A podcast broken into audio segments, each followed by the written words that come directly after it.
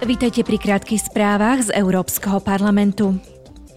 Parlamentné zhromaždenie Euronest, ktoré tvorí 60 europoslancov a 10 poslancov zastupujúcich Arménsko, Azerbajdžan, Gruzínsko, Moldavsko a Ukrajinu, sa dnes stretáva v moldavskom hlavnom meste Kišiňov na svojom 10. riadnom zasadnutí. Hovoriť sa bude o vplyve vojny na Ukrajine na východné partnerstvo. Zasadnutie trvá iba dnes. Členovia parlamentného vyšetrovacieho výboru na prešetrenie používania softveru Pegasus a rovnoceného špionážneho softveru sú na návšteve v Budapešti.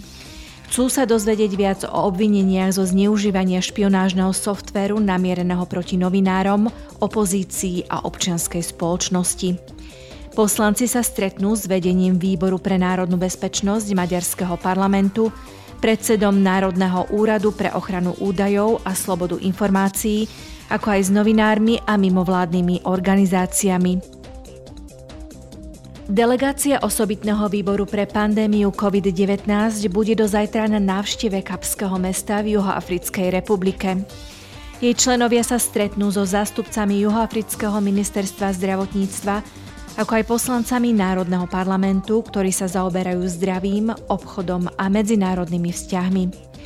Zavítajú tiež do farmaceutickej spoločnosti, ktorá vyrába a distribuje vakcíny v Afrike. Počúvali ste krátke správy z Európskeho parlamentu.